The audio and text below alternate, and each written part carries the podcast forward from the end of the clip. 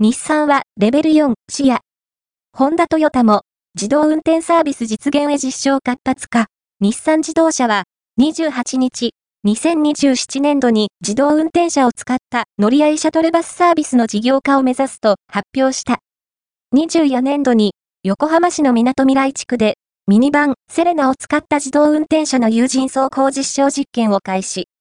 25から26年度に同市内の桜木町や関内といった地区にエリアを広げ、20大規模のサービス実証を実施する。27年度は、横浜地区の他に、3対4の市町村で、係数10大規模の優勝サービスを始める計画だ。